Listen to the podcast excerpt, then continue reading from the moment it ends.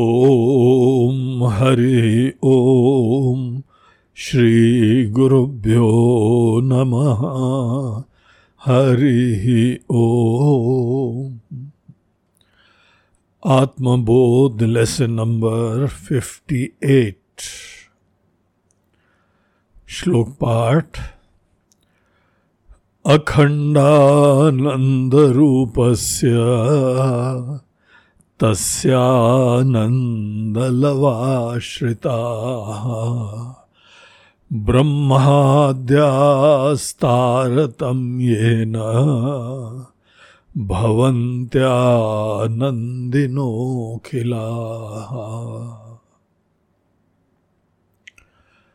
अखंडानंद रूपस्य तस्य आनंद लव आश्रिता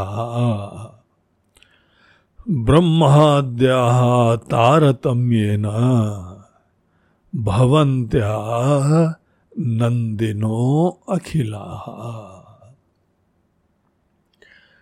इस श्लोक में भी पिछले कुछ श्लोकों की तरीके से हमको ब्रह्म ज्ञान की महिमा दिखा रहे हैं। ब्रह्म ज्ञान की महिमा इस प्रसंग में क्यों दिखाई जा रही है, इस चीज़ के बारे में हमने चर्चा करी थी।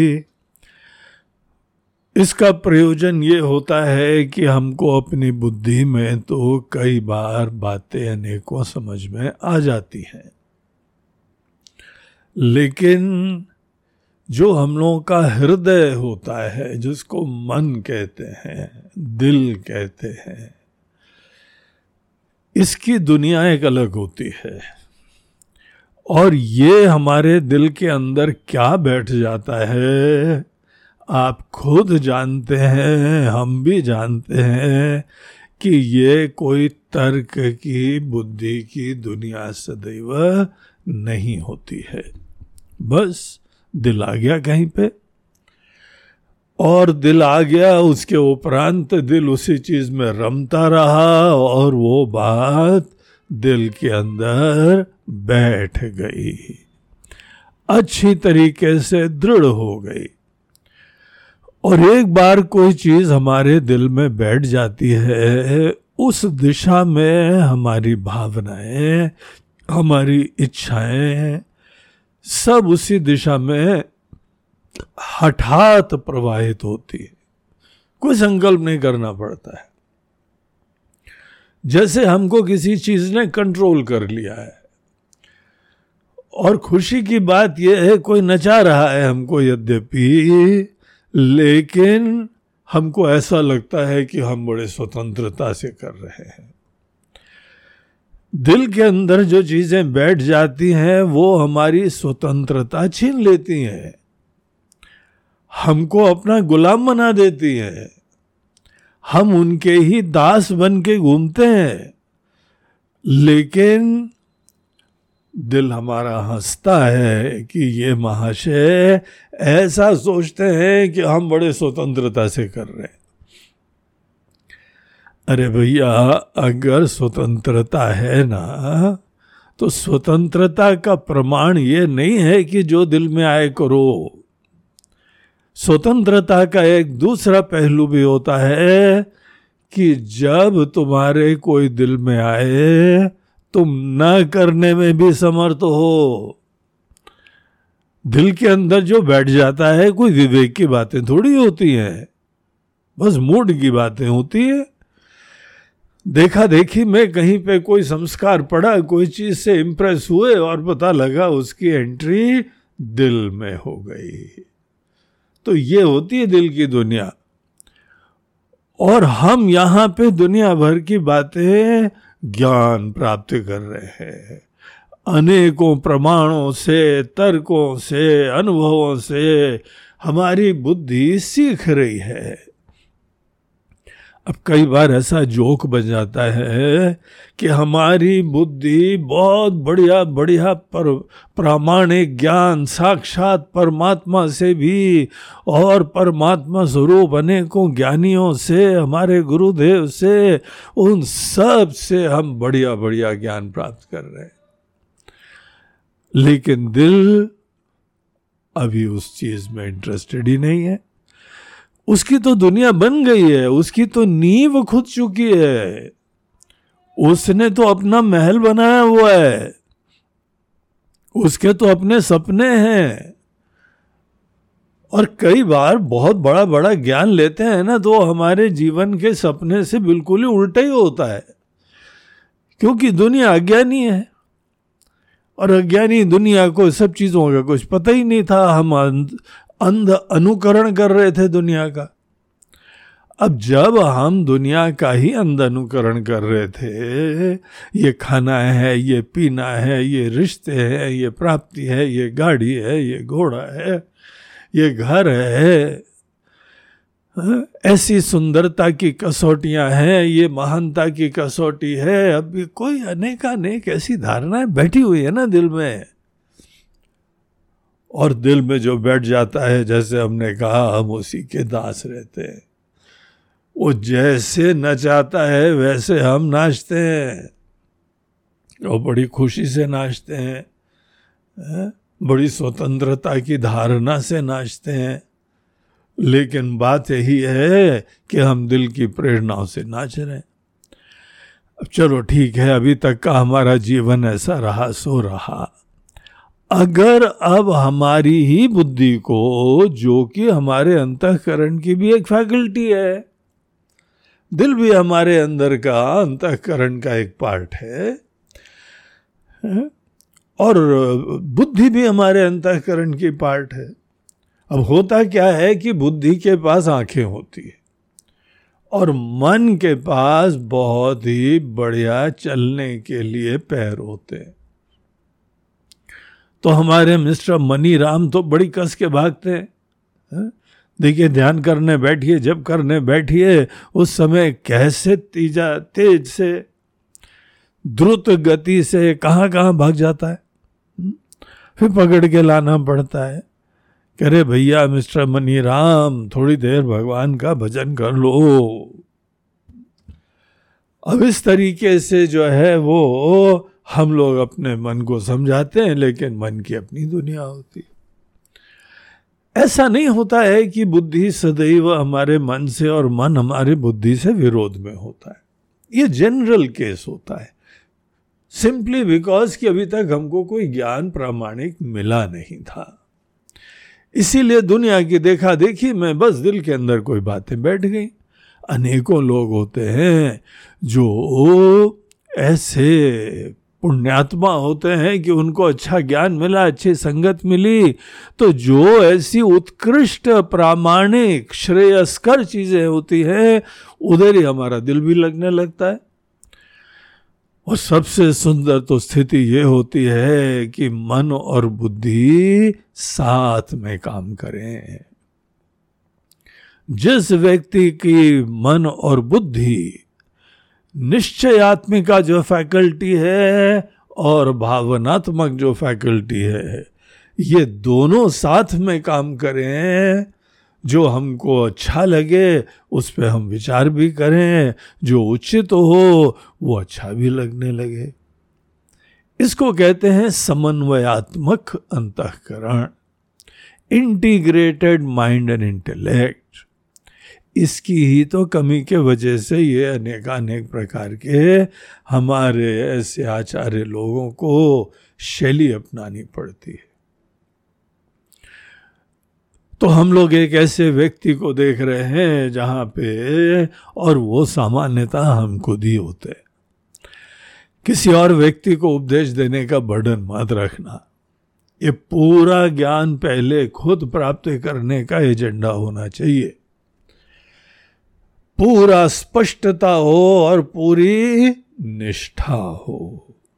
स्पष्टता और निष्ठा ये ही हमारी बुद्धि और मन के अंतर्गत ज्ञान को उतारने से हुआ करता है। तो शुरुआत में तो बहुत स्पष्टता हमारी बुद्धि के अंदर प्राप्त होनी चाहिए। उसके बाद हमारी बुद्धि ही मन को प्यार से धीमे धीमे लाए।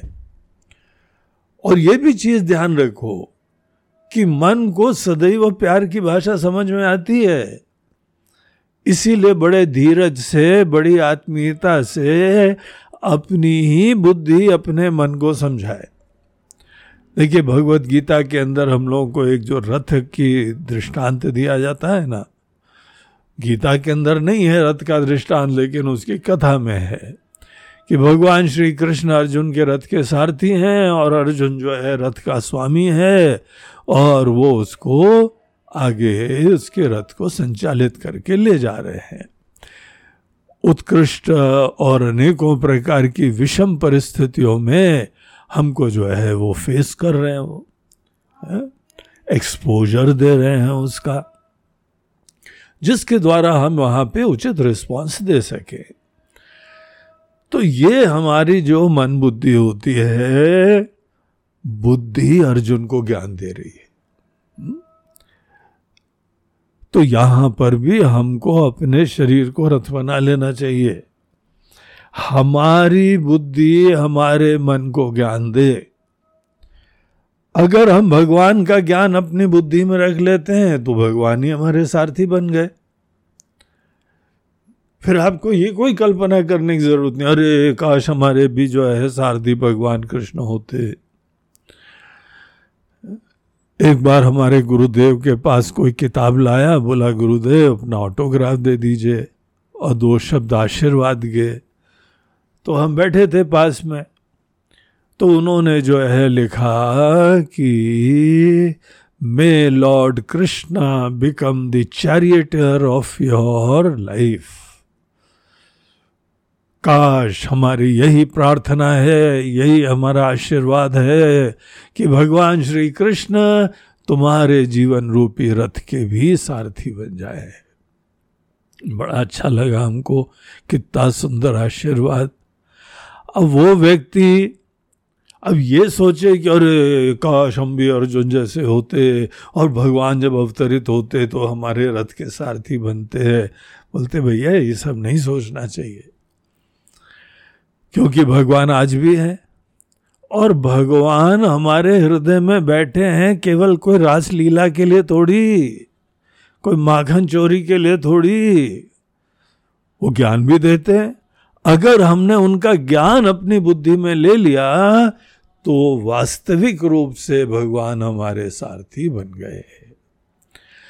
अब हमारी ही इस प्रबुद्ध बुद्धि को अपने मन को प्यार से धीमे धीमे, जो मन की भाषा होती है उस भाषा में हमारी बुद्धि को अपने मन को उद्धृत करना चाहिए, उठाना चाहिए, प्रबुद्ध करना चाहिए। और इसमें बहुत धीरज लगता है, जैसे बच्चों को हैंडल करना पड़ता है ना, वैसे ही कई बार लॉलीपॉप भी देने पड़ते हैं और कई बार मन की भाषा कि मन तुमको ये आनंद मिलेगा। अब यहाँ देखिए जो फिफ्टी एट्थ श्लोक आया है उसमें ऐसे ही लॉलीपॉप दिया जा रहा है। क्या बोलते हैं? अखंडानंद रूपस्य, ब्रह्म अखंडानंद रूप होते हैं। पिछले श्लोक में भी हम लोगों ने देखा अखंडानंद में कम यत् तद् ब्रह्मेत्युदारयेत्, उसको ही ब्रह्म जानो जो अखंड आनंद स्वरूप होता है। अब ऐसे ब्रह्म का यहाँ पे देखिए आनंद केवल ब्रह्म स्वरूप होता है।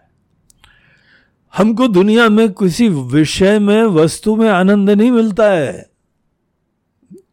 कोई दुनिया का ऐसा विषय नहीं है जिसको आप गारंटी से कह सकें कि फलानी चीज प्राप्त कर लो बड़ा आनंद आएगा। अगर ऐसा आप सुनते हो, सोचते हो तो आप भयंकर मोहित हो, ना समझ हो। सोचो कोई चीज ऐसी हो, अगर आपने सोच लिया कि कोई जो है भोज्य पदार्थ, कोई खाद्य पदार्थ एग्जाम्पल के लिए ले लीजिए कि ये जो है रसगुल्ला बहुत अच्छा होता है, हम जब खाते हैं तो आनंद आता ही हमको, क्योंकि आनंद आता है इसीलिए आनंद के लिए, वो प्राप्ति के लिए उसका हम विचार करते हैं, उसकी प्राप्ति करते हैं। अब ये जो हमको एक वस्तु में आनंद दिखाई पड़ रहा है, आप सोचते हैं क्या उस रसगुल्ले में आनंद नाम की कोई चीज़ होती है क्या? कितनी निराधार चीज़ है कि उसके अंदर यथार्थ है कि कोई आनंद नहीं है। इसीलिए दूसरा व्यक्ति जिसको इसके प्रति रुचि नहीं है उसको दो ये, क्या उसको आनंद मिलता है? वो सीधे बोलता है नहीं नहीं हमको तो जो है ये ज़्यादा जमता नहीं है, हमको नमकीन और मसाले वाली चटपटी चीज़ वो हमको ज़्यादा आनंद आता है। अभी यहाँ पे बच्चे आते हैं आश्रम में, एक बार कोई कार्यक्रम था तो वहाँ एक सज्जन ने पानी पूरी रखवा दी और दूसरी तरफ मिठाई थी। हमको आश्चर्य हुआ, अनेकों बच्चे लोग पानी पूरी की लाइन में लगे हुए थे और मिठाई के लिए कोई गिने चुने लोग घूम रहे थे। बाद में जरूर आए थोड़े बहुत, जब जवान में बहुत ही तीखापना लग गया तब न्यूट्रलाइज करने के लिए मिठाई के वो काउंटर पे चले गए। तो कहाँ गया हमारी ये प्रमाण, ये हमारी सोच कि रसगुल्ले में आनंद होता है? नहीं होता है भैया।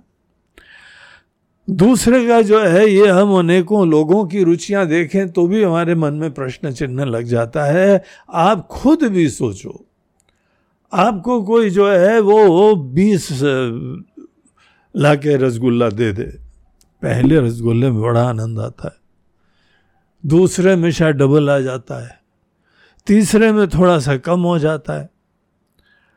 अब वो ही छठा खाओ तो अब कोई आनंद नहीं आता है। दसवें खाते खाते आपको जो है लगता है कि यार अब बस करो, नहीं तो सब निकल जाएगा बाहर, अब अंदर हम टिका भी नहीं सकते और आनंद आ भी नहीं रहा है। अब कहाँ गए विषय के अंदर ऐसी धारणाएं? हम लोग यद्यपि आनंद प्राप्त के आकांक्षी होते हैं, आनंद की अनुभूति के आकांक्षी होते हैं है? और आनंद की अनुभूति, दुनिया में हर व्यक्ति आनंद की अनुभूति करना चाहता है, है ना ये बात? बड़े से बड़े देश में हो, अमीर देश में हो, संपन्न देश में हो, ज्ञानी हो या कोई महागरीब हो, अज्ञानी हो, मूर्ख हो, कबीला हो, ट्राइबल हो, है?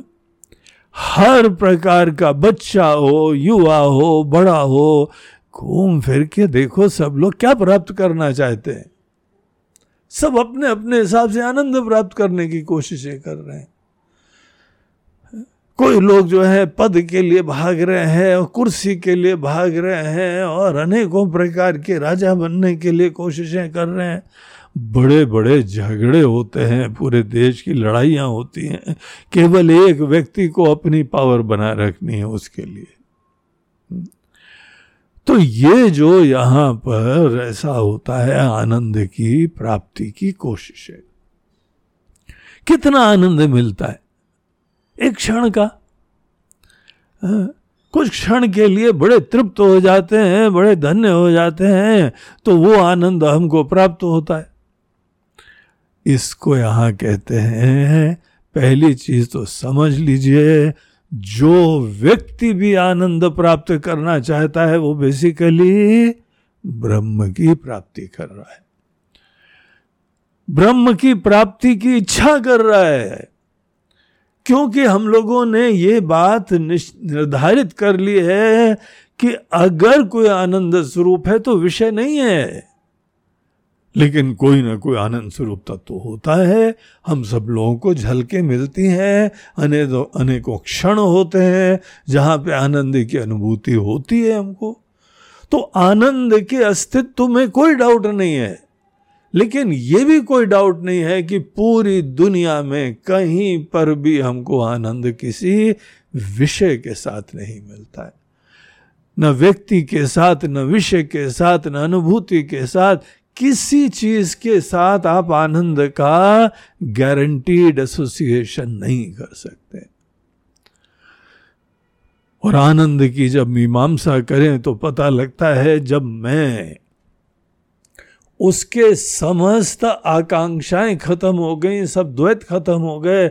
हमको अब इस क्षण में कुछ बाहर से नहीं प्राप्त करना है, तो वो हमारे अस्तित्व का क्षण आनंद का होता है। तो आत्मा ही आनंद स्वरूप होती है।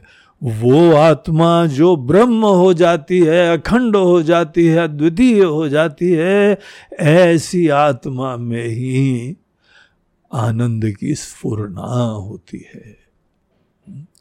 और यही आनंद की प्राप्ति के लिए एक आध आनंद के जो है बूंद प्राप्त करना चाहते हैं।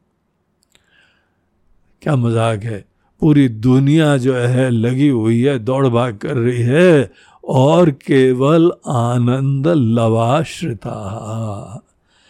लव जो है यहाँ अंग्रेजी का लव नहीं है कि आनंद से लव करते हैं, यहाँ लव होता है तिनका लवलेश, रत्ती मात्र, एक बूंद। हम लोग आनंद की जीवन में एक आध बूंदे ही प्राप्त करते हैं, झलक प्राप्त करते हैं, और जब तक आनंद में रमना चाहें हमारा मन फिर से दूसरी चीज की चिंता करने लगता है। गोपियां पहले रोया करती थी, भगवान कृष्ण आप आए नहीं, और जब आते थे तो फिर आधे दिन फिर रोती रहती थी। भगवान बोलते हैं तुम लोग बड़ी विचित्र हो, जब आते हैं तो आधी देर रोती रहती हो अभी तक आए नहीं थे, और फिर उसके उपरांत आधी देर रोती हो कि तुम आप चले जाओगे। यही हाल हम लोग के मन का होता है। मन के अंदर एंजाइटीज होती हैं कि बाहर का विषय, हमको भोग का वस्तु, वो प्राप्त कब होगी, और प्राप्त हुई उसके उपरांत एक क्षण रमे, फिर मन के अंदर विचार आ गया कि ये तो हमारा आनंद चला जाएगा। कोई ना कोई या पकड़े रहो कि जो आनंद का विषय है वो पकड़े रहो। पकड़ने की एंजाइटी, चले जाने का डर, सब हमारे अंदर दोबारा एक द्वैत उत्पन्न कर देते हैं। विषयानंद की क्षणिकता केवल इसीलिए होती है क्योंकि हमारा चित्त जो है वो अद्वय में, अद्वितीयता में, अखंडता में स्थित ही नहीं रह सकता है। ऐसा ज्यादा जो है करप्टेड माइंड होता है, बहिर्मुख मन होता है। इसलिए यद्यपि आनंद की जब अनुभूति होती है तो आनंद स्वरूप तत्व एक ही है, वो ही ब्रह्म है, वो ही आत्मा है, लेकिन हमने एक क्षण जो है आनंद अनुभव करा, उसके उपरांत फिर विचार। इसलिए क्या परिणाम हुआ, लव आश्रिता, और बड़े उतने में तृप्त हो गए। वाह वाह वाह वाह, मजा आ गया, मजा आ गया, आज तो आनंद आ गया। तो ये हम लोग की दुनिया की कहानी बता रहे हैं। अखंडानंद रूपस्य तस्य आनंद लवाश्रिता, उस अखंडानंद स्वरूप तत्व के आनंद के कण के ऊपर हम आश्रित हैं।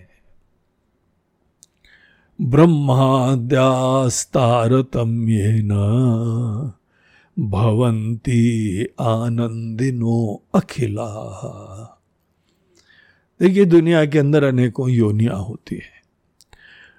ब्रह्मा जी को प्रथम ज कहा जाता है, वो सबसे फर्स्ट मैनिफेस्टेशन जो ब्रह्मा जी अर्थात वेदांत में उनको हिरण्यगर्भ कहते हैं, पुराणों में ब्रह्मा जी कहते हैं,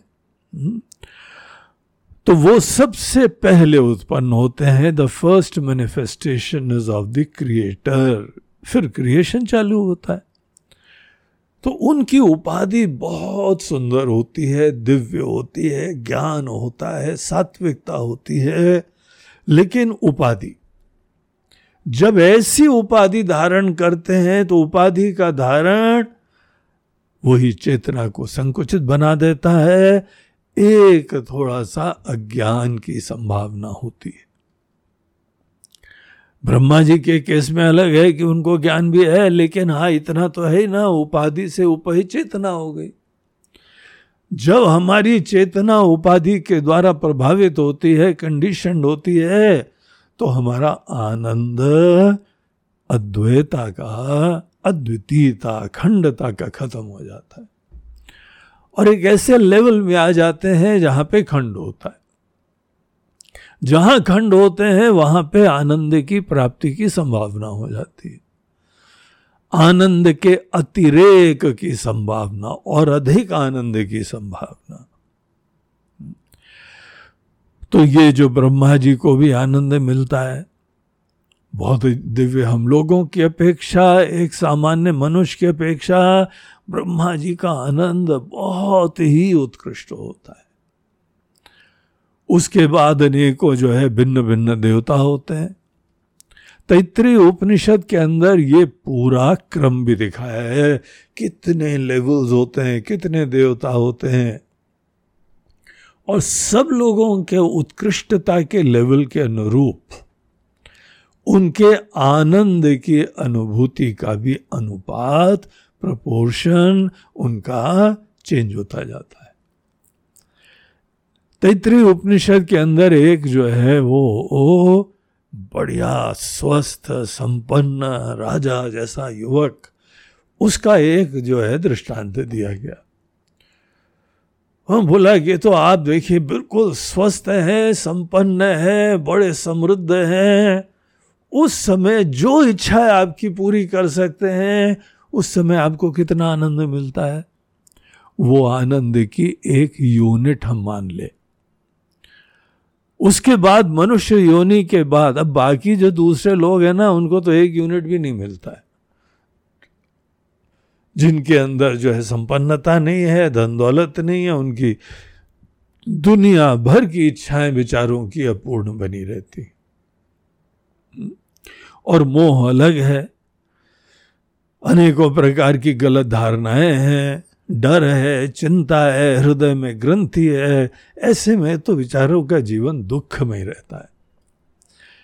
लेकिन चलिए एक ऐसे युवा का विचार करिए जो बहुत ही बढ़िया समृद्ध भी है, प्रबुद्ध भी है, समझदार है, पढ़ा लिखा है। उस व्यक्ति को जो आनंद मिलता है, अगर वो एक यूनिट है ना, उससे ऊपर दूसरी योनियां होती जाती हैं, गंधर्व योनि होती है, देव योनि होती है। तो ऐसे अनेकों प्रकार की योनियां आप समझ लीजिए, दस योनि आप मान लो, और एक के बाद दूसरे में जाते हैं तो उपाधि बड़ी सात्विक सूक्ष्म हो जाती है, तो आनंद उनका सौ गुना बढ़ जाता है।